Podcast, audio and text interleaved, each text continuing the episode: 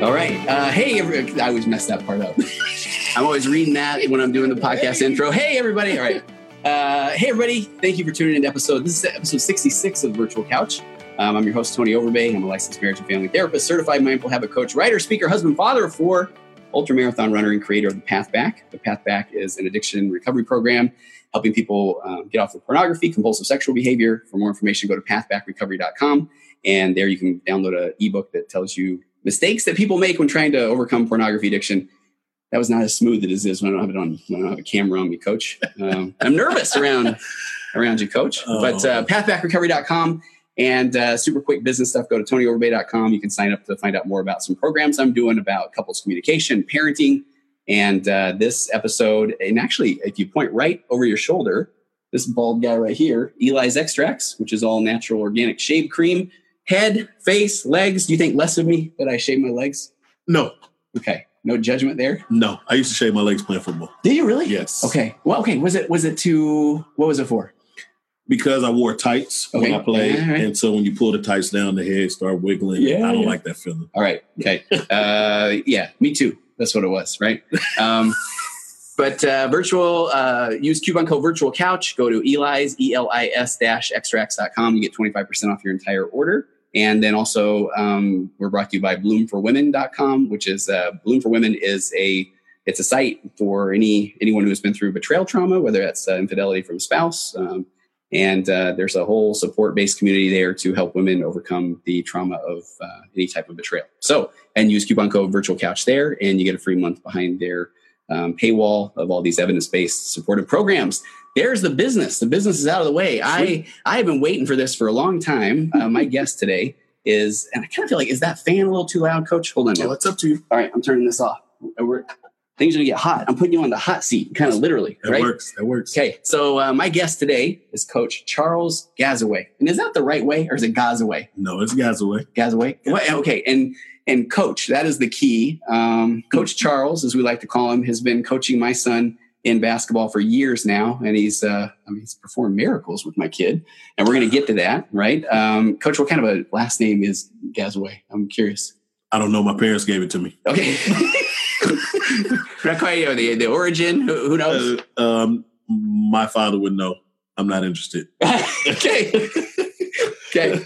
Family from Louisiana. From Louisiana. Um, if that has something to do with it, Yeah. I know it's spelled a few different ways. There's G A S, Ah. there's G A Z, G A Z Z, G A S S, and it's all A W A Y. So I guess during the time that they split away slavery thing, Uh-huh.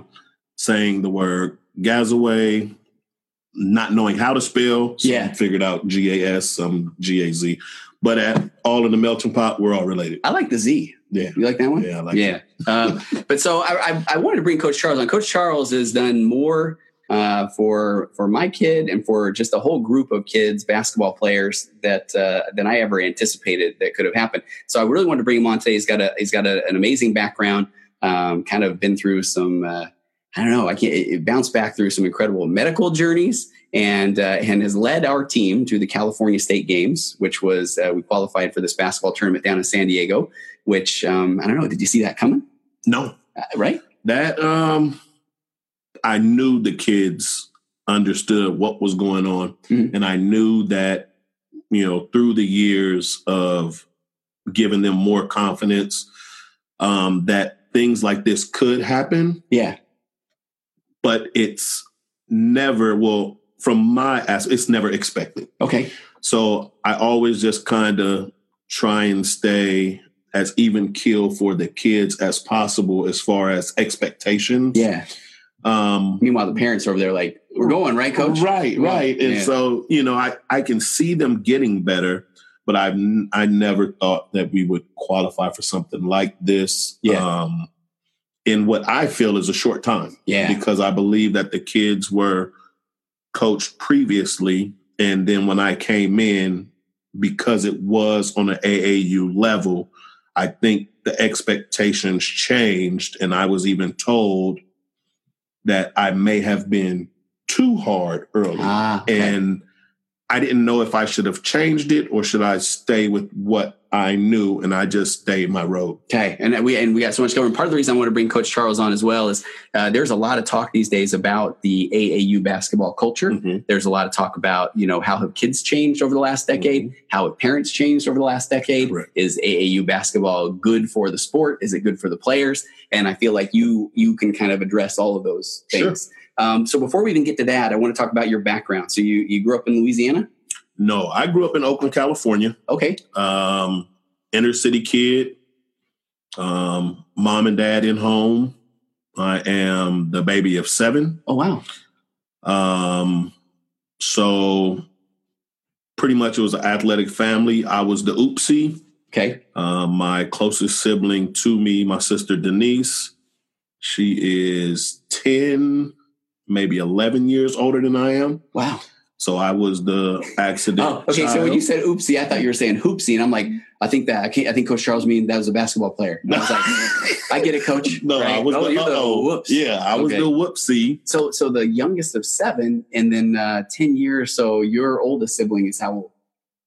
I don't know exactly how old Yeah. my, my oldest. He passed away, Oh, um, but he's much older than me. I used to call him Papa John. did you really? Yes. Okay. That was like his name throughout the family because when my dad would be at work Mhm. at night or whatever, my mom would be at work. He was the go-to guy, so he was like the in-house dad that didn't pay anything, but he had the authority to spank you, Okay. And, and would he? and he would spank you. Okay. I would still tell, but it didn't matter. Okay, it didn't matter.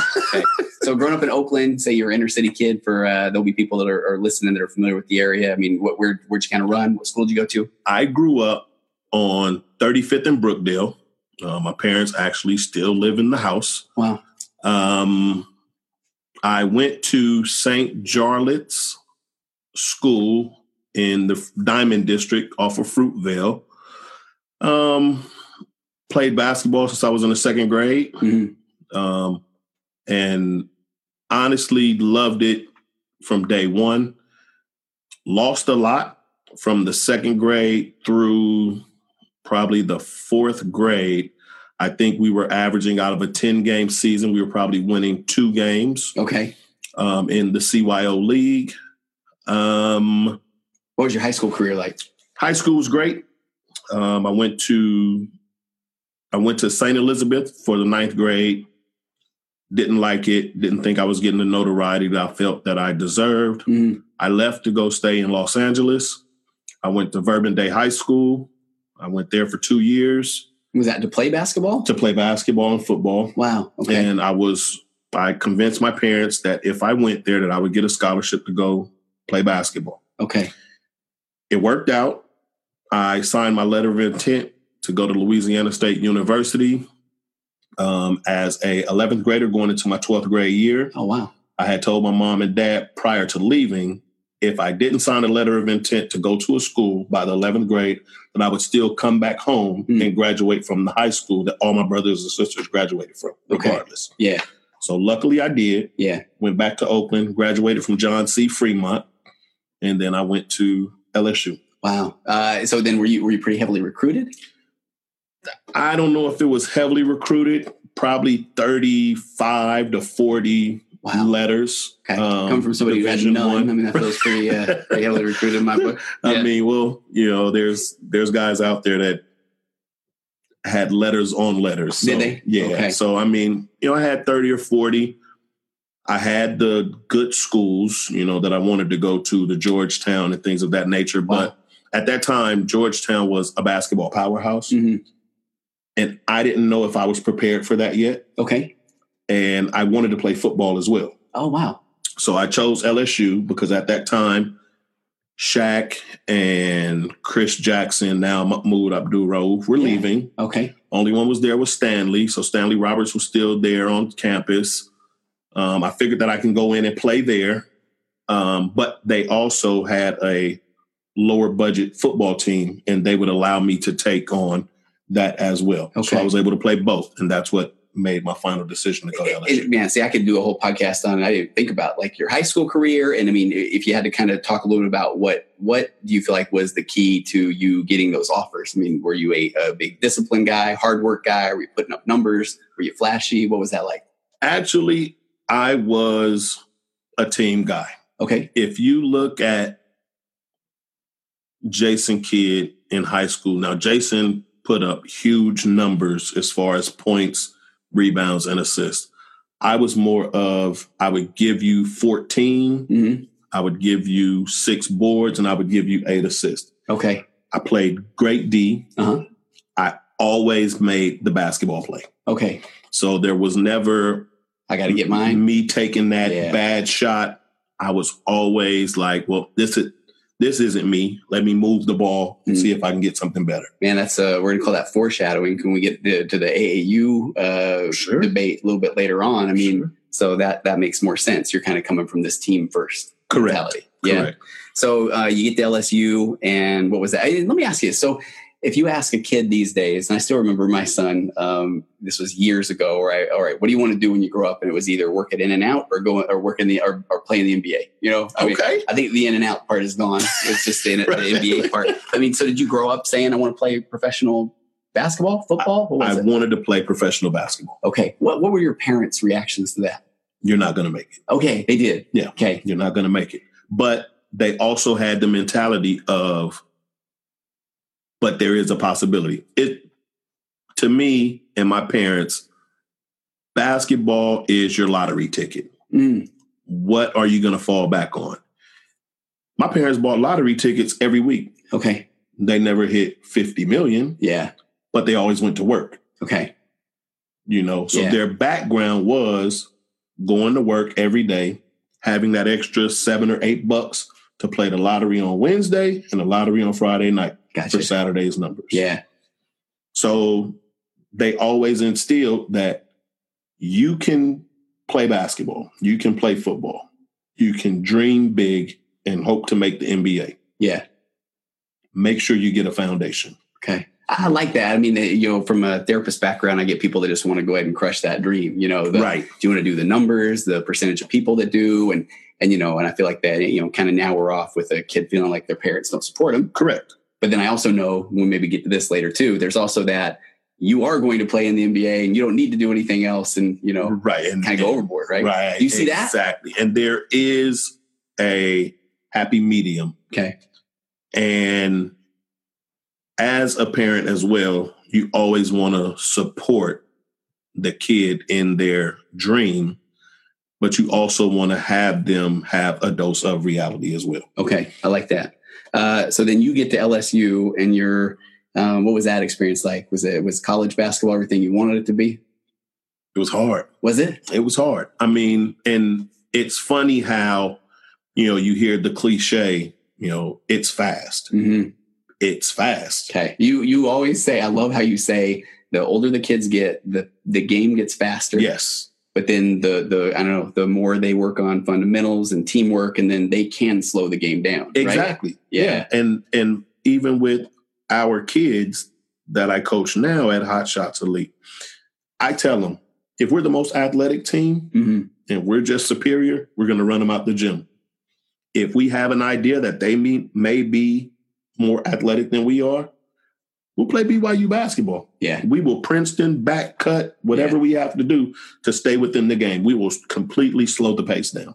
And that's to me, it's the same thing in life. Yeah. As long as you have that lottery ticket, you can play it, but make sure that your fundamentals are all together so that you have something to fall back on just in case it's a rough day. Okay. Um, and, and so, man, there's a part of me that wants to jump around a little bit because if there are people that, you know, I, I could listen to the stories about you played overseas and the college ball, and I could hear that stuff all day. Right. Um, but but I also maybe we'll kind of tease a little bit of some of the deeper uh, topics that we want to get to too. You kind of mentioned um, the teams that you coach. Talk a little bit about the team. You you came and coached this uh, program called Hot Shots Elite. Correct. We're uh, we're up in Northern California, and maybe here's the first plug of I wanted to bring Coach Charles on because I think he's going to talk a lot about just how to motivate kids and uh, and and again we're going to kind of talk a little bit about the whole AAU culture in basketball.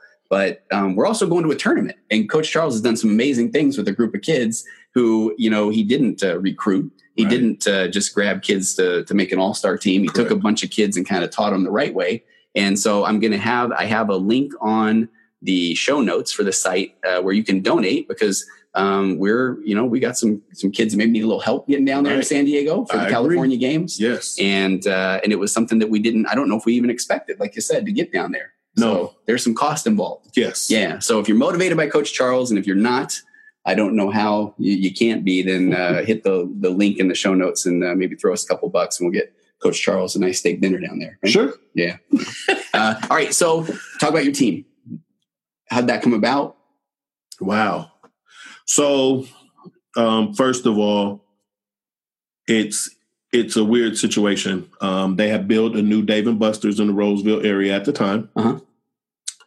I had gone to that Dave and Buster's, and I wanted to watch my cousin at the time, who was at Duke playing basketball. Oh, So I wanted to go watch her game. It wasn't on regular TV, and I figured Dave and Buster's was kind of like the sports bar thing. Maybe Yeah. they would have it.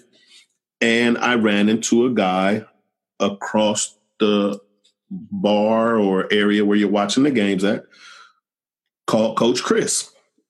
And he, I've I, never heard the story. I haven't saw Coach Chris since Coach Chris was maybe 15 or 16 years old when I was coming back home from college and overseas and playing basketball at the park. Mm. And he yells across the bar, I know you. Yeah. And I'm thinking, I just moved to Sacramento, never been to Roseville. I've been here for about eight months. You don't know me. Yeah. He comes across, he introduces himself, and sure enough, he was the kid from Union City that I knew from years back. Wow. Okay. And he told me about a gym. He was coaching his daughter. Mhm. I don't want to coach. I don't want to coach kids at all. You didn't, or Coach Chris? I was like, didn't. You didn't. Okay. I didn't want to coach kids at all. I wanted to have nothing to do with it. How come? I just didn't know if coaching was my thing. I Okay. didn't know if if I could teach what I knew. Yeah. And that was the hardest thing for me to get over. So Coach Chris had a men's league team and I played there. Uh-huh. His daughter had a game before one of our games. So I went, met Jacob. Uh-huh. And there it was. I, I had no idea that Yeah. you you didn't get into that to to coach. That that wasn't your goal. Okay. No, no. So I have I've had a couple of clients that have done a little bit of coaching at, at different sports, and and there is a tell me if this is true. Then for somebody that was good at playing, it can be frustrating because you just want to say just just do it, right? And that is why I bought Coach Chris with me. Okay, Coach Chris was a football player at Logan, played wide receiver. Uh-huh.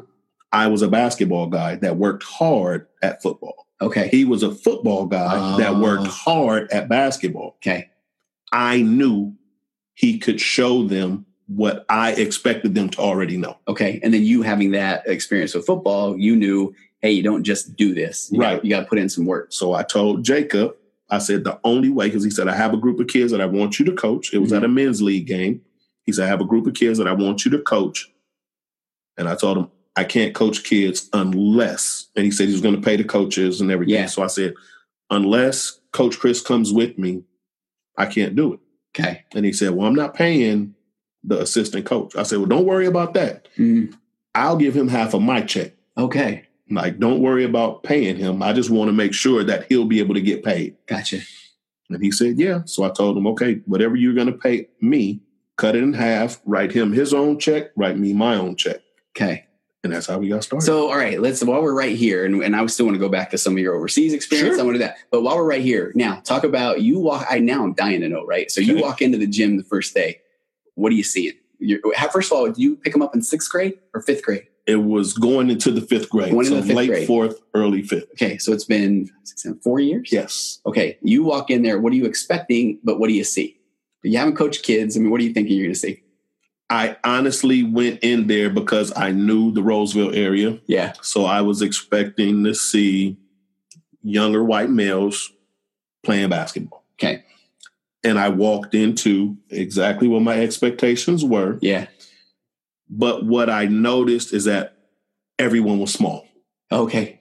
So everybody was short. And I Right. said, oh my goodness, we're going to be in trouble. Okay. Bunch of short white kids Right. playing basketball. Right. Playing basketball. Yeah. Now, do you remember when you walked in and they, when you see the look of the parents and the kids, and what are you seeing from them? Well, the first time I saw the team, Mhm. it was actually in a tournament. Oh, okay. And Jacob had told me to come. And Jacob was sitting at the head of the bench. And he introduced me to the kids. and I sat at the end of the bench. And then the second game, Jacob moved to the end of the bench and had me at the head of the bench. Okay. And then the third game, Jacob was gone. oh, And so it was almost like a seamless transition, but he kind of surprised everybody. yeah. So the kids just went from listening to one voice to kind of hearing my voice to hearing my voice solely. And then when I found out that that wasn't all of the kids that we were going to have a tryout, Mhm.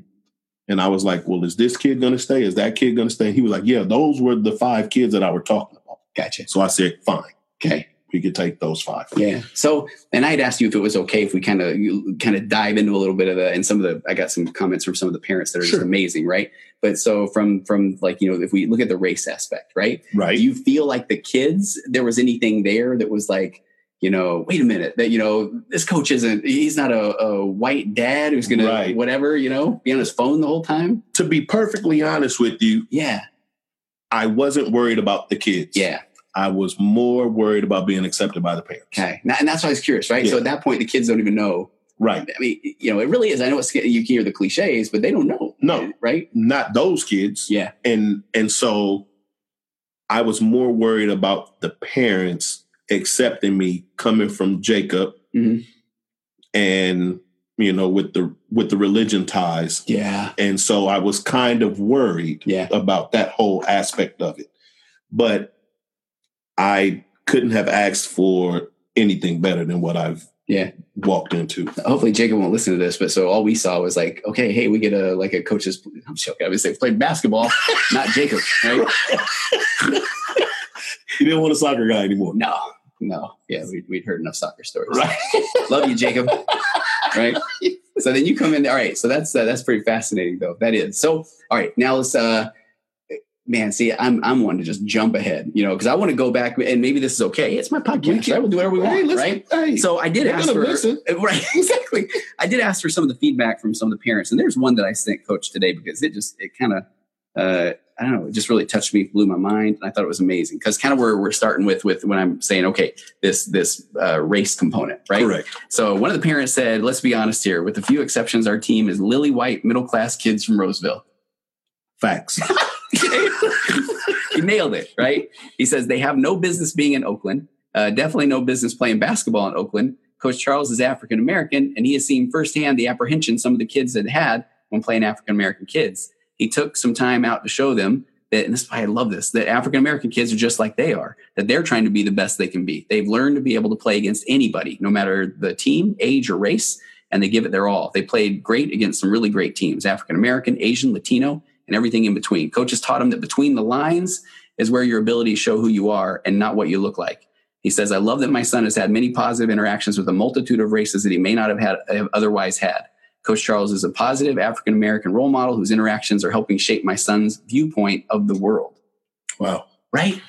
that's different I mean, what is that? I don't know. What, when you're reading that, what do you, what, do you, what are you feeling? What are you thinking? I'm gonna look into the camera and I'm gonna look at what we're being seen on to make sure that he's talking about me. Yeah.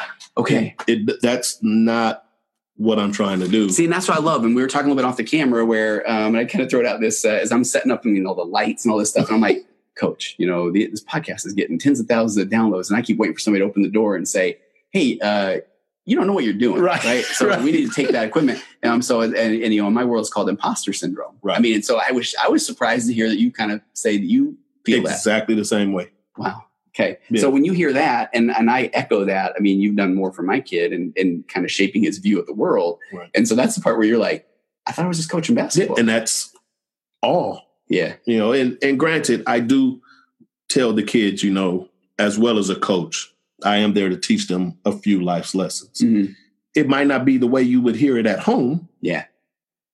but the lesson still is the same. And and I gotta say what we talked about before is that, and gr- quite frankly, a 14 year old boy doesn't want to hear it at home, right? I mean, True. They're listening to Yeah. you. If I'm Right. telling them that, they're like, you don't get it, Dad. Right. Right. and and I try to do it in a language that you wouldn't hear it at home. Yeah. Not necessarily foul, Mhm. but fun, more Yeah. hip hop, Yeah. more more cool. You know, and and so I try to do it to them that way. Yeah. You know, and that might might be why they'll listen to me a little more. Yeah. But I really think it's the basketball thing that has them kind of hooked. Okay. And I love that too, because I've had people before tell me that, you know, there's certain people that think that there's, I don't know, sports are not good or they, they are too competitive or they teach. But that right there kind of says to me that it's a little bit bigger than just playing basketball. Yeah, you got to teach the life's lessons too. Yeah. So, um, and, and, and also you have had our kids, uh, go get checked up on grades. You Sure. told them they won't play if they get, you know, below uh, what a 2.0, I think Sure. it is, if they miss classes. Sure, And I think sometimes they're like, wait a minute, what is he doing? This is AAU ball, right? right. It is. Yeah, which I love. So let's kind of talk a little bit there Uh, for, for anybody who doesn't know. Um, AAU ball was that around when you were young? Yes. Okay, what did it look like back then? Um, it was intense, not by far not as huge. Okay. It was still the elite of the elite. Okay, Instead of having two or three kids from a high school team, you would probably have like one kid from this high school, one kid from that high school. You would have like seven or eight players. Uh-huh. It was intense basketball. Okay. It, it's the same level where you're going to play the best of the best in your area. Uh-huh. Just wasn't this many teams, and it wasn't as many facilities. Okay, I would say was- I mean, available. now there's a tournament every weekend. Right. man. There's a bunch of teams, and I think what that has led to is, and I, well, I couldn't wait to put this part out there. I, we have never had a time where some kids running up to the bench before a game, and you're handing him a uniform and shaking his hand, saying, "What's your name?" No. and I feel like that's kind of what why some of the AU has got a little bit of a bad name because you know we play these teams where they've never played together. yeah, they're working on plays as they're warming up. Yeah. Hey, you're supposed to be here. You you got to go there and Yeah, That's because the way- their goal is what their only goal is. win. That's it. Give me the best athletes. It to me, and and I shouldn't say it as an AAU coach. Yeah. But AAU basketball is give me the best athletes in my area, regardless to what, and let's just go and run and gun. And, And, and, and, if it's we like, get more possessions, we win. okay, and then it's like to, to what point, right? The kids get a trophy. The coach says he's good. I mean, my kid doesn't even. We had uh, trophies in the floorboard of my car, right? Right. I mean, that's so that's why I appreciate that. that you know, we want to get a little more out of this. Right. And and that's why I take my time to go out and watch a kid play their middle school game. Yeah, To watch a kid go to their high school and watch their high school game. Because at the end of the day, as a coach, I'm learning. Mhm.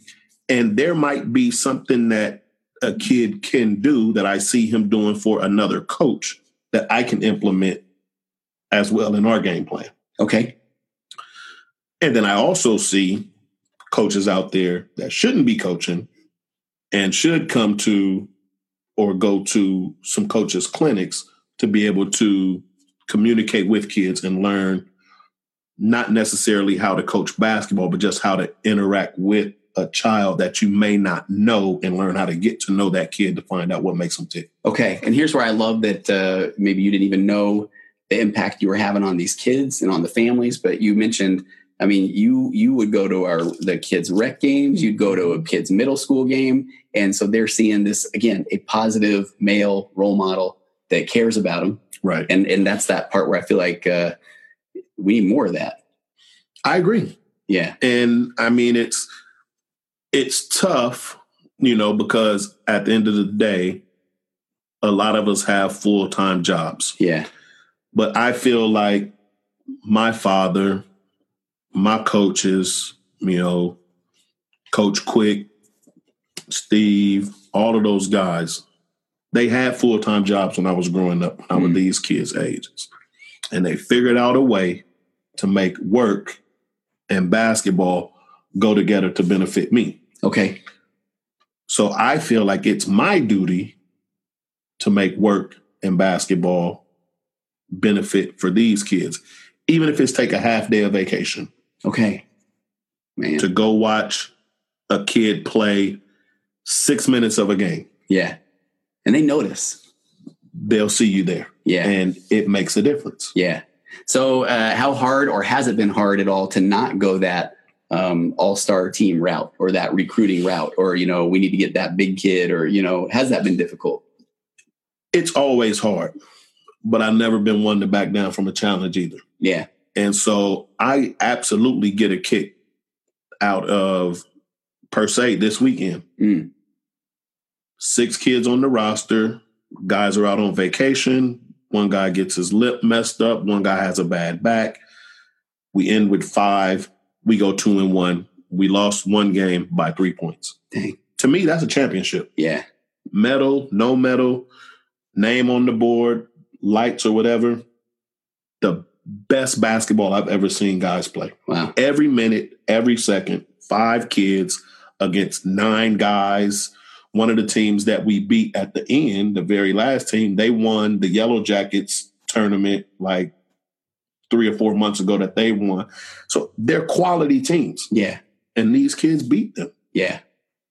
So, and one of the things I look forward to after every game, by the way, is I tell my wife all the time, you know, uh, I'm like, hang on, I got to get over and hear Coach Charles because this is like, this is better than a Disney movie at this Right. point, right? I mean, that's where I, I'm kind of curious when you come up with those speeches after games. I mean, what, where, where do those come from? My heart. Okay. nothing's written and it's it's basically that whole day or really that whole basketball week wednesday at practice you know monday at rec practice friday night rec game saturday's tournament sometimes saturdays and sundays tournament that's that whole week Mm. from my heart to those kids Yeah. of our performance Yeah. and that just brings it just it just seals the deal Yeah. you know and if we played great it's great and if we played bad then i let them know and i take the wins and the losses Okay. if the kids just played horribly then i will tell them that you guys played bad and you guys messed this one up Yeah. but nine times out of ten we're in every game and if they give me everything that they have i'll take You're that good. loss. Right. Yeah, Yeah. that's all i can ask Um, a couple of years ago, or when was it? You, you had a pretty bad health scare. Talk about Yeah. that. I mean, that's you know, talk about things kind of getting real. Yeah, um real bad diabetic. Okay. Um my wife figured it out late one night. Um I was taking insulin. I'm not I've never been a medicine person. Uh-huh. Um and so my body really had bad reactions to the insulin. Okay. So I've passed out from low bu- blood sugar from taking exactly what they tell me to take on my insulin. Okay. Um, I believe the kids were at the gym one night when I my sugar dropped down really low and I passed out there at the gym in the rec league game.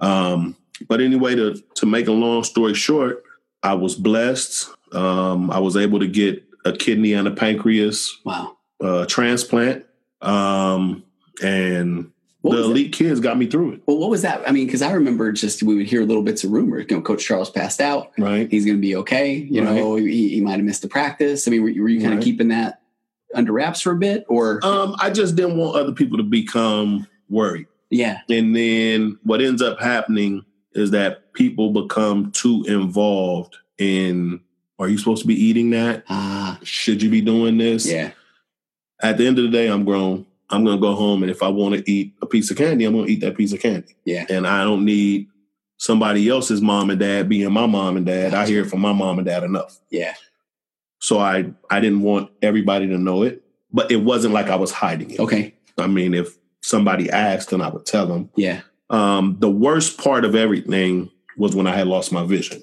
okay. And, and that's I, I mean, I think that was a part where I remember hearing you know uh, Jake saying things like, "I think Coach Chris just pointing Coach in the right direction," and coaches, you know, Yeah, was that it? Um, yeah.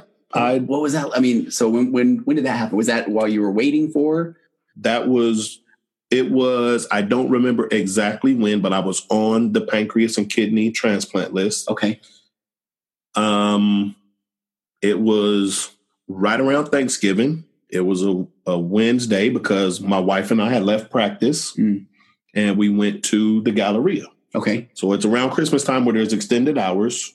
We went to the Galleria and we're walking around and a block a black spot came on my eye.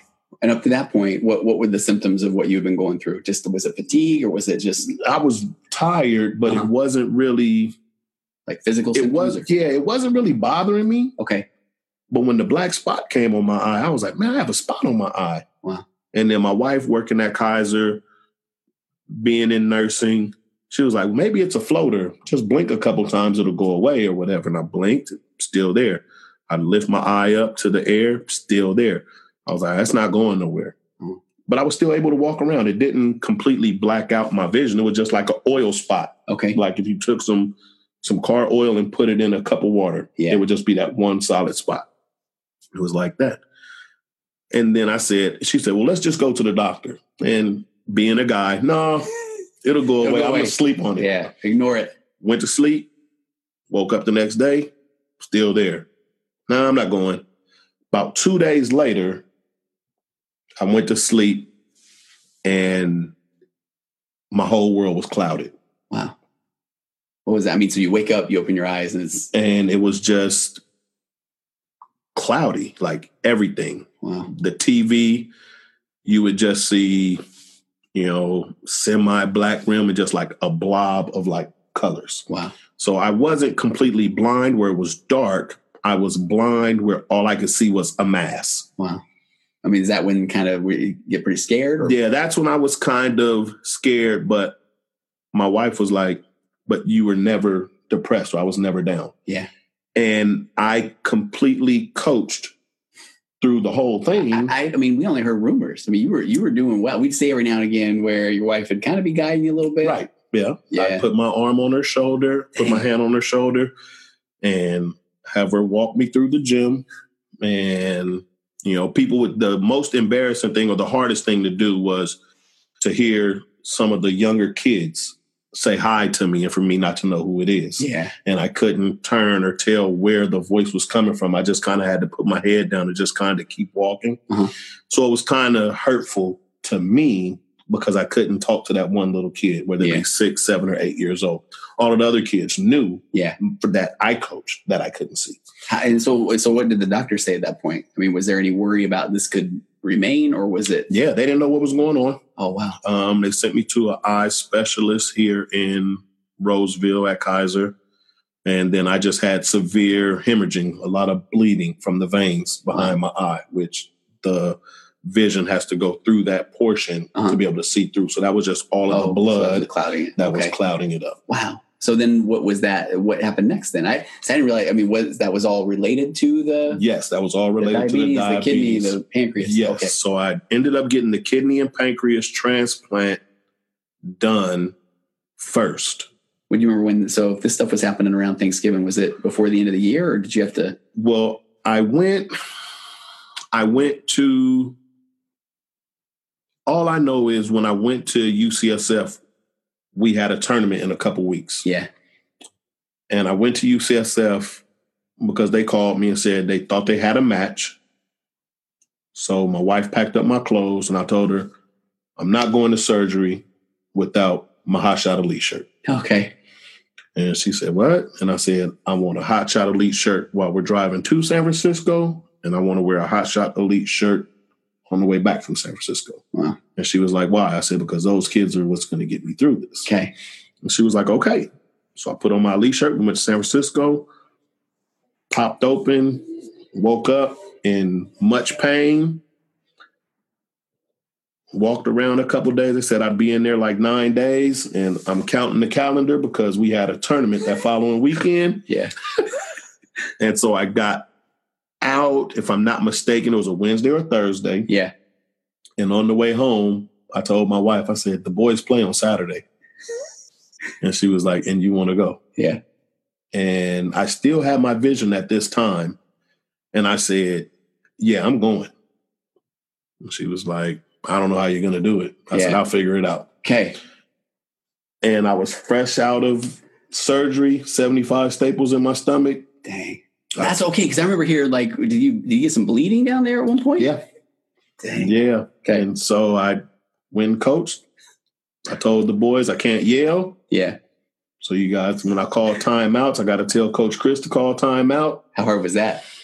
It was rough because Coach Chris sits down at the end of the bench. So Yeah. I would kind of lean over and wave my hand, and he would be like, okay. And he would call for timeout. Yeah. And I just told the boys, I'm going to sit right here in this chair. So I Mhm. was Phil Jackson in it. Okay. I sat in my chair and they ran over and they got around me and I was able to just talk to them in a normal tone.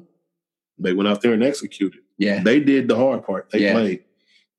That was crazy. I mean, that I didn't know. Now it makes more sense why you were kind of because we were like, Coach, should you, should you be out here? Like, I'm fine, you know? right. And then, and then somebody at one point saying, I think he's bleeding from his stomach, you know? Yeah. And, I, and you're like, well, yeah, it's nothing, Yeah. you know? Yep.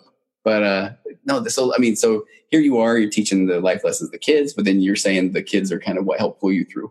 Correct. They I know for a fact they got me through Yeah, it. Um because I knew that I couldn't let them down. yeah, And I had to let them know that no matter what was going on, whether it be at home, physically, emotionally, you gotta keep fighting. yeah. That- I mean, they got it too. I mean, that was a that was a let's win this for coach. Mhm. You know, um, I don't know. I mean, you, know, you were you were in a lot of family prayers there for a while too. Oh yeah. if And I, you're feeling that, I right? take all those. yeah, I yeah, take yeah. all those. I appreciated all of them. So how's that recovery been? Great. Um three surgeries on each eye. Oh, plus the kidney and pancreas transplant back to normal. Okay. No medications, no diabetes. really? Well, I'm on medications. I have to take my anti-rejection stuff Okay. for the kidney and pancreas, Yeah, but no more insulin, no diabetes. I'm Okay. back on a regular diet and that's Yeah. a miracle. That really is. It is. I mean, I remember uh, playing basketball with you about a year ago on one of those practices and forgetting that this guy had had a kidney and a pancreas transplant, and, Yeah. right? Yeah. And you start playing now? Yeah. I'm trying. Yeah. I don't know if I'm playing as much. I need to take off these 30 pounds, but I'm gonna get there. That's right.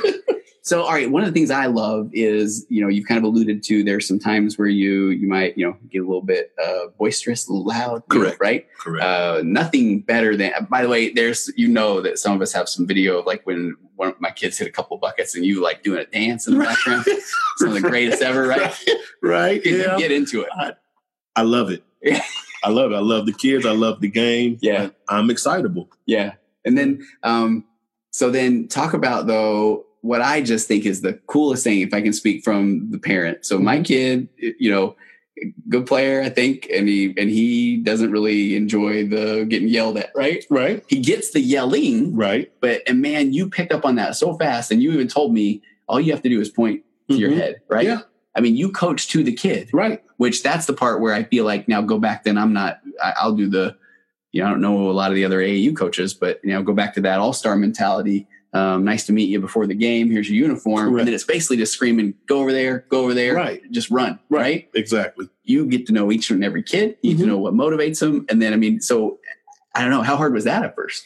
Um, you know, the whole thing of learning a kid, you can do that simply by watching them interact with their buddies. Okay, So I'm a coach that believes I should be at the gym prior to practice. Uh, there's a couple coaches Ready or a to couple go. parents that talked about that. by Yeah, the way, the things I- you've taught them. Yeah, I believe that I need to be there before the kid because if I tell a kid to be there 30 minutes early and I'm showing up 15 minutes early, what's going to tell that parent that being 15 minutes, well, your coach not even there. yeah, So why do why do I have to get you there a half hour early when your coach isn't there until 15 minutes early? yeah, So I can't hold the parents accountable and then the kids accountable for their parents.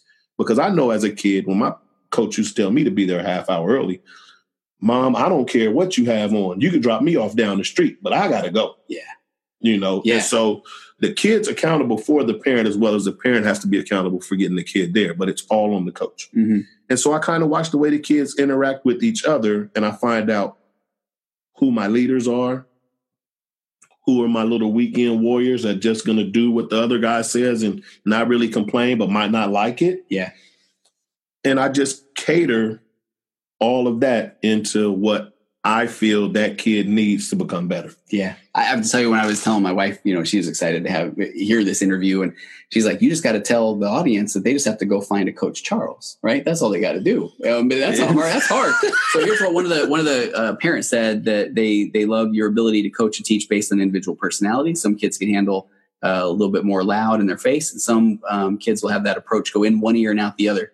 And then they they talk about their particular kid is the latter. They say he's been a tough nut to crack, even a challenge for coach. But uh, coaches worked with them and found out what works. Their kid's highly intelligent, but underspoken to a flaw. Love the way they put that. Right. Charles has forced them to come out of that shell. He takes minutes away and sends messages in different ways, and it's forced their kid to have to say, uh, hey, what do I need to do here? He doesn't like to show emotion, which is fine. But if that's the case, you better be able to talk to coach and tell him what's on your mind so we can get on the same page.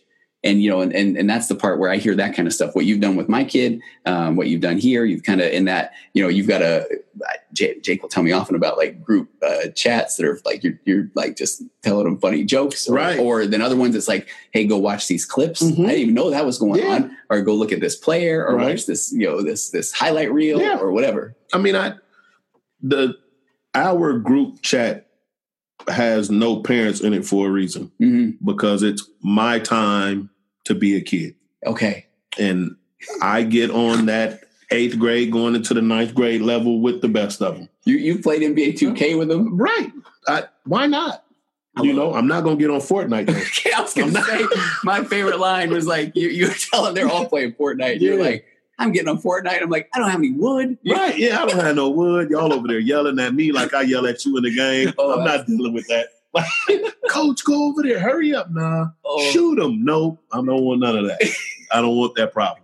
oh, I love it. Um, oh, let me ask you, going back to the AAU stuff, I love Okay. one of the parents said AAU kids love the star power of the NBA, um, even though they would be better served to watch a more team oriented college game. How do you think the rise of Steph Curry and the deep shooting ability has changed the NBA? And I've thought about you know, and, and, and they, they go on to say how has it impacted the youth game or kids only interested in having logo depth and shooting from half court to the detriment of the mid range game, uh, the post game fundamentals. You know, what are your kind of thoughts going into that from a coach's standpoint?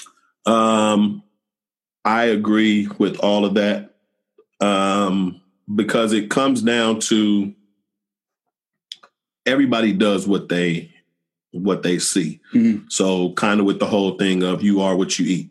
Mhm. If you're eating Steph Curry, you're shooting from 30. Yeah, If you're watching Shaq at 6, you're dunking on people in the post. yeah, So you are what you eat. The same thing with the Allen Iverson. Yep, you got 30 points, but you took 32 shots. yeah. In my eyes, it's bad basketball. So the involvement of the game has gone to shooting threes. I am a victim of coaching that as well, but I do it more so as a strategy hmm versus individuals because we do have a post guy that I love to see work. So we Yeah. get him a bunch of touches. We do have athletic runners that I love to see get out in the open floor. So we do push the tempo, but we have a few great shooters as well. And as an undersized team, our benefit to us is to get out open in the fast break as an undersized team, to feed the post because our big has great footwork and good size. But one of our key things is the fact that I have four kids who can really shoot the basketball. Yeah. And if that's what we're going to be good at, then that's what we're going to feature. And I try and make it more of a 50 50 thing more than the 70. I don't want to go Houston Rockets. Yeah. You know, I don't want to go Houston Rockets where we're shooting 40 and I'm the coach saying, well, I can see where we can get 53s up a game. Right. I don't want to go D'Antoni. Yeah. I just want to be more consistent and more like a Boston. Like Yeah. I've always told the kids, I want to be the Spurs. I want everybody to get me 12. Okay. And if I get nine kids to give me 12, we're going to be hard to beat. Yeah. I love it. I then every now and again, I, my, my kid will be a little guilty if he's feeling it. You're like, all right, you got Let one it- more. let you it got rip. one more. Right. Let it rip. You hit two or three, give it to them again. Yeah. Mm-hmm. Um, I I did I, another couple of, of the parent comments. One of them is uh, one of the parents who talked about where the the kid had kind of taken something away, maybe um, maybe a little bit the wrong way, but that they what they loved was that this kid called called you up and Yeah. felt like they had a relationship with you where they could call you up because they know you were going to hear them. Yeah. I mean, I think that that that shows a lot of character that you have taught that those kids Mhm. to to kind of um, self advocate, speak up for themselves. Most definitely. Um, there's another parent that I mean, she says uh, you took these kids, young, timid fourth grader, and now a strong, independent young man that feels there's nothing and no one on the court that can stop him. Uh, son's confidence has grown triple-fold because of Coach Charles. But here's what I think is touching about that. I mean, you've taught him more than basketball, sportsmanship, having your teammates back, life skills that go beyond the court, and uh, love for the kid shows in so many ways. But this is the part that I just love. I want you to hear this. Being a single mom with a teenage son um, without a dad around, that that you know, you have played an incredible role in in like mentoring this kid and and and kind of giving him that positive male role model. I mean, is that the stuff you've thought about when you're at Dave and Buster's and you see Coach Chris and he says, let's coach some basketball? Never. Okay. Never. That I mean, I don't know. I just think that's what we're supposed to do. As as the older generation, I just think that that's one of the things that is lost Mm, with this generation coming in. talk about that. Okay. Um, when I grew up, I would go to the park. I had what I would call my brothers, who were my older leaders on the block. Um, come, ride their bikes down to the house. I'd get on my bike. We'd ride to Allendale Park Mm, early in the morning. Flaminsky will be out there. Coach Flim will play with Flim. We'd leave there by one o'clock. We'd go to Brookdale Park. We'd play there for a few hours. We would ride another two and a half, three miles to go to San Antonio Park because they had lights wow. we would play there. And if one of the high school kids who had a license later on in the day was able to get a car, we would ride to Bollinger Canyon and play out there. When were you playing video games? I wasn't Right. um, until I was done eating in the shower, Yeah. back on my bed for about a half hour, maybe 45 minutes, and I was out cold. Okay. But that was Saturday, that was Sunday, every weekend. Man. And it was just, and I had older guys to just tell me no. Okay. You know, when I wasn't away from home, it wasn't an option to be disrespectful Okay. you know um Yeah, I it like wasn't an option and i don't understand how people my age maybe a little older and a little younger allow younger kids just even at our facility on a saturday during tournaments parents included i'll see kids throwing their balls on the wall Mm, and i just feel it's my place to go up there and say hey man stop throwing your ball on the wall because i don't go to your mom's house and throw my ball on her wall yeah. like, just respect the facility because if you don't respect the facility, they all go away. Okay. And that's why I love it. So yeah, you're te- I mean, you you're teaching lessons throughout. It's not just yeah. Okay. Um I gotta read okay, I gotta read another one. Okay. Okay. Um, because that's like everything I'm kind of skimming through here is more talking about all of these lessons you teach. I mean, here's one where and, um, you might remember this one. Uh, this this dad said proudest moment was when we lost by eight points to the Oakland Soldiers Mm-hmm. because we had gotten beat by sixty to Chuck Right. Hayes' team. Mm-hmm. Our kids were hanging their heads. Right. They've been up goofing off the night before. Right. You let them know that Mhm. that wasn't you know we- the parents have spent money to get down here Yep. taking their time to come down here. Yeah. You took your time to come down there, but then but then kind of you know let them know that all right, all we can do now is is put that one behind us, and then Oakland Soldiers, you know, th- I mean, they're they're a ranked team, could have run us Yeah. out of the gym, right? Yeah. And our Very kids, uh, well. our kids rally. Yeah. And and that's the thing. And still to this day, when I go visit my parents in Oakland, and then I'll go down to Jamtown or something like that. One of the coaches is always like, "Man, you got your boys here." Yeah. And they're just like, "Loud." I said, "No, man, I'm just in town, so I just wanted to check out some basketball." And they're always like, man, you got to bring those guys back out here. They said, man, I still don't know how you held the soldiers to under 70 points. I Yeah, said, I knew we couldn't score 70 or 80. So why am I going to let them score 70 or 80 and automatically give up? yeah, Just slow the pace down. That's what I always say. Either we're going to run you out the gym, we can be UNLV, or we can be BYU. yeah, And that's the way I like it. yeah, We can play you super fast if we're just better, and we can slow you down and play smart. yeah, And that's what we did with the soldiers. We were just smart.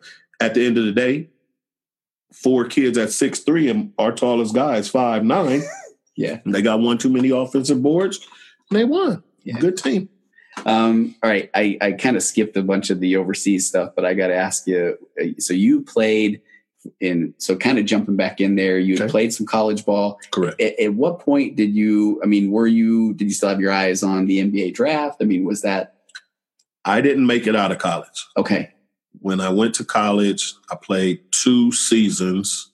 So I played as a freshman, and I played a lot as a sophomore, and then I ended up tearing my Achilles tendon. oh So I popped my Achilles tendon. My dad told me not to come home. wow But when I got hurt, I found out how much I really didn't like school. okay I I was just at school to play basketball. Yeah. And once that happened, I told my dad I needed to come home so I could have my surgery. And he told me don't because I'll never go back to school. And I told him yes, I will. So I bartered my way back in. Uh-huh. Didn't go back. Played in a few men's leagues. Played in the San Francisco Pro Am at Kezar and all the places over there in San Francisco. Had a couple offers on the table from different agents from overseas and things of that nature, re- recruiters, not really agents, but Yeah. recruiters from overseas. Nothing ever came through. Mm. And then um, a guy came up to me and was talking about Australia. And I told him, What you gonna do? Give me your card, take my number, and never call me like everybody else. Yeah. And he said, No, I'm I'm serious. And about two weeks later, he asked me, Did I have an agent? And told him no. And he said, Well, you might want to get somebody that can le read paperwork. Wow. So I told him, okay. He sent plane tickets for myself and my father. I have an uncle who's fairly smart, and they went out there with me and read through the paperwork. I stayed in Australia for a year. Did you really? I went over to the Philippines for a couple years and played there. Um, and at that time, the U.S. national team, the Dream Team, was coming around, and the original Dream Team popped in for a couple scrimmages out there In the And it was- Philippines? yeah, and it was fun. man. Well, okay. So you, all right, got good stories there. Uh, you were telling me before. I loved when you were saying that's when you kind of realize they're the dream team for a reason. Oh yeah, yeah. Like I mean, I could look at a game right now on TV and still think to myself that at 25 I could have stayed in front of you, Yeah. and I can always flash back to when I was 24 and I couldn't stay in front of John Stockton. Okay. all All right. And I, I grew up a Utah Jazz fan, so I mean, like, even I was like, I think I could hang with John Yeah. Stockton, right? No. What were some of the things you remember about like scrimmage in the dream team? Um, precision. Oh. They are while you're playing checkers, they are legitimately playing chess. Yeah. it's it's the difference between a bicycle and a car. You might be the nicest bike in the world. You could be Lance Armstrong riding. Yeah. You still will not be the car in the Tour de France. Yeah. Yeah. And that's where we were. Yeah. It was, I mean, it was always one pass faster, one hesitation move with a with a crossover move that was one thought sooner. Uh-huh. Just I mean, everything at that level is just so much faster than you can even imagine. Even going to a game and looking at the game, you can't see the actual speed because the other guy he's going against is that same talent. Gotcha. Yeah. You go out there like you're looking at all of the A pluses versus the A's. But we're talking about the A pluses and the A's against the B. Mm. And it's like, man, like I, I tell everybody all the time, Kwame Brown can go to the men's league and play in the top division and get 35. Okay. Kwame Brown, former number one pick that is Right. considered a bust, right. He is playing in the big three right now. Is he? Yeah, he's Okay. playing in the big three, but he can go at the top men's league anywhere on this planet and go get 35 Dominate. and dominate. Yeah. Who? Okay. You gotta forgive me. I got ADD, right? So my mind just went to, holy cow, what happened yesterday? LeBron goes to the Lakers. Right. How, what do you think? I like it. Yeah. I mean, you have a guy there that legitimately makes you a playoff team now. Mm. I thought, well, I think LeBron knows something. Okay. I really think Kawhi is going there next year. Okay. I think they're going to wait till next year just because they don't want to have to give up the young talent to get him this year. Uh-huh. And I think Kawhi and LeBron have had their talk. And it's a sworn secret between those two because Magic can't know because Right. that's tampering. Right. I think it's a sworn secret between those two. I really think that's why LeBron signed there. And I think it was out of Paul George and Kawhi. Paul George could have came for free Uh huh. and would have got the max deal. He decided to stay. Kawhi is next in line. So I think Kawhi is going to do what Paul George was trying to do. But I think regardless to where he goes, and I'm going to say this with a caveat, I was saying- unless it's Boston, Oh, okay. because I think if he goes to Boston, Yeah. he's going to stay there. Okay. Because if I was him, I would stay in Boston because i I'm- I'm still think the Lakers are a piece away, even with Kawhi, Yeah. to beating at least the Warriors. I'm gonna I'm gonna isolate this clip. It's gonna be put out there, right? And uh, you will you will like now you'll be an analyst after people hear you nail this thing down next year, right? Um, all right, I've had you for over an hour, but I still want to go with the uh, couple more things really quick. Okay. Any uh, or playing overseas? What I always hear these stories about in Europe where they're you know they're throwing batteries at you and the AC doesn't work in the gym, or was that the experience? It's it is high class 85% of the time. When Okay. you're in the NBA, you're high class plus some. You're in the Ritz. Mm, For overseas, you're at a really nice hotel. okay, Um, the fans, yes, and I mean it's they have football fans or soccer fans at the basketball game. okay, You got to enjoy it though. yeah, There's nothing more. and Still to this day, as a rec league coach and an AAU coach, there is nothing better than me walking in the gym and seeing a coach or a parent or a kid on the other team that don't like me. really. Okay. There's nothing better than that. Yeah, how come? I don't know. I just because if you don't like me, Yeah, obviously I'm doing something right. Okay. Because I like all the teams that I beat. yeah, I don't like any of the teams that I lose to. okay, right. So that means that yeah, they they're like, okay, here comes this team, Yeah, here yeah. comes that coach, Mhm. and then I go back, not trying to go back to you know, but then is that do you, you know, when you bring these according to this dad, lily white kids from Roseville in, I mean, is there a little bit of uh, extra? Okay, this is kind of fun, you know, when you do beat up on some of these teams. I laugh every time. Okay, And you know, just going back to this weekend, um, a trainer that was at our facility saw us over at the other gym, and he saw the other kids warming up, and he asked me, he said, "Coach, how many you have?" And I said, "Man, we only have five. He was like, "I'm looking at the way these guys warming up." Sooner or later in this game, they're gonna realize that they are in a basketball game. okay. Game started off in two and a half minutes, eleven nothing us. Oh, Okay. I said, well, they noticed it a little sooner than I expected, but yeah, they know they're in the game now. Yeah. Yeah. And they couldn't recover from that. Yeah. So, so do you see overall? Do you see AAU um, any changes made? And so, Commissioner uh, uh, Silver was talking about what was he trying to do? He wants to go down and overhaul the AAU program, or the I mean, was that just talk? I think it's talk. I think Commissioner Silver is doing what he should be doing. Uh-huh. If anything, I think these organizations in the AAU, I think the AAU persons, heads should come together and really get something together to stop all of these different holdbacks and these age restrictions that are being done that are making the game unfair and really get some good coaches in there. Like Uh-huh. my biggest thing about being an AAU coach is I enjoy coaching basketball.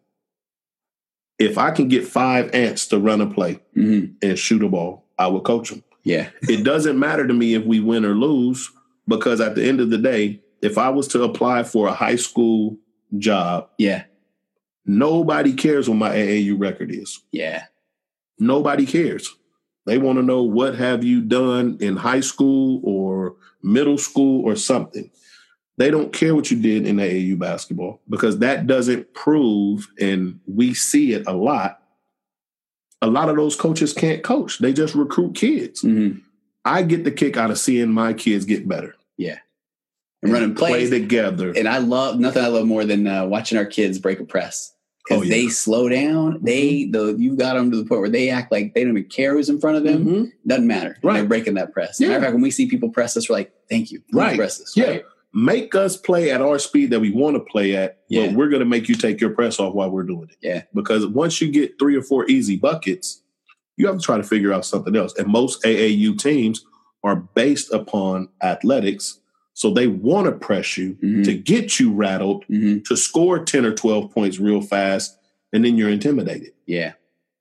if you can break their press and then you make them have to go set up in half court, you've done half the battle.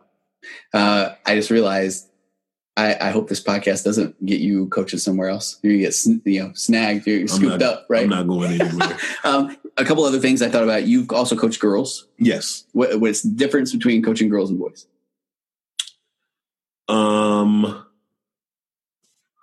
girls and boys are different because, and this is the 90 percenters. Okay, 90% of girls, if you tell them, hey, go stand on the block and wait for the ball to come for you, you could leave and come back tomorrow and she will stand on that block and wait for the ball to come to her. okay, You tell a boy, hey, go stand on that block and wait for the ball to come to you. He's going to wait and count to like seven or eight, and he's going to run to the three point line and be like, man, I'm open. okay, That's the difference. okay. Yeah, That's the total difference. A, a, a girl player, like, I'm just talking about the 90 percenters, yeah. are very Disciplined or disciplined or instruction ready. okay, So you can tell a girl, hey, go here, stand to the count of five, run over there, set a screen. If she doesn't come, run to the other side and do that. You tell a boy to do that, he's going to find the basketball. yeah, You can say, hey, stay here for five seconds. If the ball doesn't come, run across here and set. it." He'll tell you immediately, mm, coach, I waited five seconds. You didn't even get there. yeah, And that guy wasn't coming for the screen. Like he has every reason or every excuse in the book to want to go get the basketball. right, right. And that that's the hardest part about coaching the boys, but that is the part that I like more than anything. Okay. Um, okay, random couple things before we're done. Shoes. Coach, you like shoes? Only a few. You told me one time you don't talk about the number, right?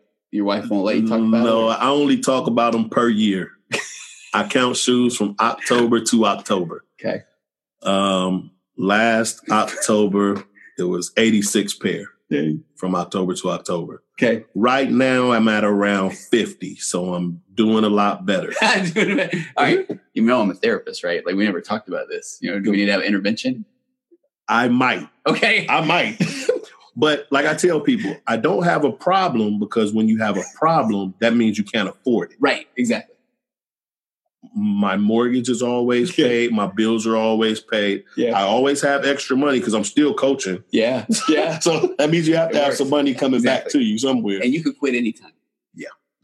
So see it's not an addiction. Sure. Right. Exactly. Uh, um, anything else you want to throw in, coach? No, man. Uh, I just love it. And part of coaching is what I do want to say is I have a very supportive wife. Mm, yeah, you do. And she is the one that kind of keeps me sane, especially the time period where I said I was blind. Yeah. She drove me to every practice, whether it be two times a week, three times a week, every game on Friday nights for rec, Saturdays and Sundays for tournaments. Um, and never complained. She would get up in the morning at 4:30, head to work, come home at 2:30, change her clothes, we'll be out the house at 3:30. We wouldn't get home Wednesday night until 10. She would go to sleep, get back up, go to work on Thursday, and be ready for basketball games on Friday nights and Saturdays. She knew how much I meant to you, right? Yeah, she she's she's good. Was she uh is she a basketball fan before you met her? No, Okay. she doesn't have a competitive bone in her body. Did she? She used to get mad at me. We would be playing Clue at my parents' house, Yeah. and my daughter was a lot younger at the time. And I would look at kind of where she was marking her page at, and I would kind of try and see if I could mark it in the same spot and try to eliminate that person so I could do something. Yeah. She's like, You always cheating about something. I don't know why you just can't play like everybody else. I said, Hey, if you ain't cheating, you ain't trying. oh, okay. I appreciate you coming on. I appreciate you having me. We're heading to uh, San Diego here in about a week or so. Um, California State Games qualified, the opening ceremonies. Everybody's excited. Uh, if you are uh, interested in helping out, we could use some donations. There'll be a link on the show notes of the podcast. Um, all the proceeds go to help bring kids down there. And um, I, I kind of said a steak dinner, but if it was, it'd be a cheap steak. Right. Yeah. Small, small. Exactly. Very small. And a- like a like a me- a- not a nice cut. No, no. All right, Coach Charles, what a pleasure. It's uh, I, I mean, okay, man, I should. It's my podcast. I should say you've. I mean, you. I thought my kid was basically all he was going to do is keep backing up shooting threes until he was like shooting from you know the other side of the court, Right. Right. Um, but man, you have taught that kid how to be tough, how to be disciplined. Um, okay, I have to tell you what I loved. So it's got to be a little selfish here. We were in Reno, uh, Right. Reno tournament, and um, you know my kid had taken a couple of shots. He was he was hurt a little bit. Yeah. Oh, he was And hurt. He was hurt. He was hurt. Yeah, back, hamstring, and a couple Yeah, other things. He was hurt. and uh, but then we make it to this championship game, Right. and the night before he had he had said he's like, I want to hit a game winner. You know, I'm like, yeah, that'd be nice, bro. I want to. I wish I would have hit one too. You know, and uh, he's like, no, I want to hit one. And, and he's had a couple where he's hit a shot, and then there's been some time left, and Right. then, you know, some, and he's like, I don't want one of those. I want one. I want buzzer beater. Oh, you know, over. I want it over. so we go into this this uh, this final game. We get down by what 14 Yeah. Yeah. Pretty much the whole and game. he like did he get undercut. There was something where he went down pretty hard, right? yeah, and the he- kid ran into his leg yeah, again. yeah. So he was out for a little while, and we had a couple kids step up big, keep us in the game. And sure enough, what happens? Eleven seconds left. I'm going to link this too. I got this thing on YouTube. Right? Yeah. 11 seconds left.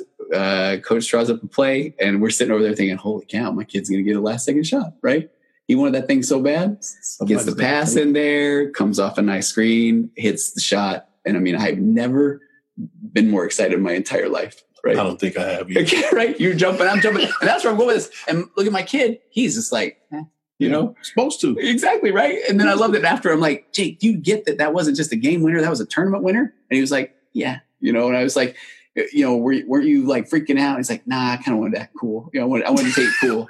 I was like, well, you did. Right. You know? Yeah, Yeah, you played it off well. Oh, man. Is that, yeah. It's like, well, of course I was going to hit it. Right. Man, that was one of Supposed the great- to. greatest times ever. Yeah. And get it right. Yeah. I didn't draw up a play Okay.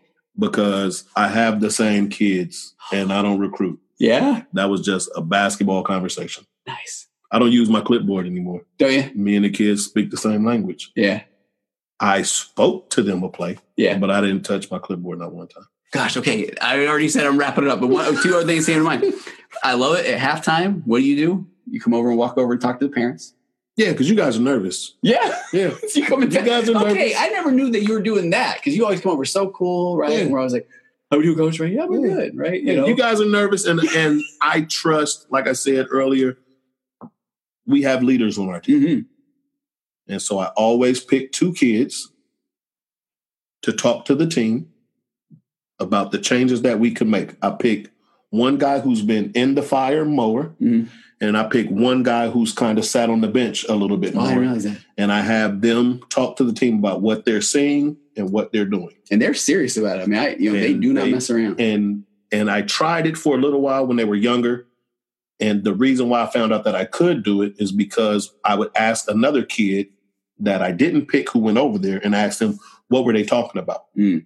and they would give me the information, and it was almost spot on to what I would have said. yeah, And so I was like, you know what, they can handle halftime. that's nice. That is. No. that is. Uh, I thought I had one more thought. Now I just lost it. Um, all right, we're gonna go. We're gonna go win the goal. California State game, San Diego. We going right? That's right. There's no other reason but to go there to win. Exactly. Yeah. So, coach, I appreciate you coming on. I think I was like building up that. Yeah. No, you've taught my kid how to be tough, um, how to be, you know, speak up for himself, how to be accountable, how not to lose his cool, how not to, you know, back down from any challenge. I mean, you know, we were at a wedding this weekend, but from my understanding, he was playing the four. You know, he's like, Yeah. Mm-hmm. and he's boxing out, and he's, I mean, and he just he stayed in there. And Yeah. that's- yeah. Um, so that's I, I appreciate it. And the, the other kid whose dad said that he was quiet to a fault played the five Dang. all game. Playing the five. Right? right. All right, Coach Charles. Hey, Pleasure. appreciate it. Right? Tony. No, man. the- You, I, we appreciate it too, and uh, we'll see you down there in San Diego. Yes, sir. All right. All righty. Okay.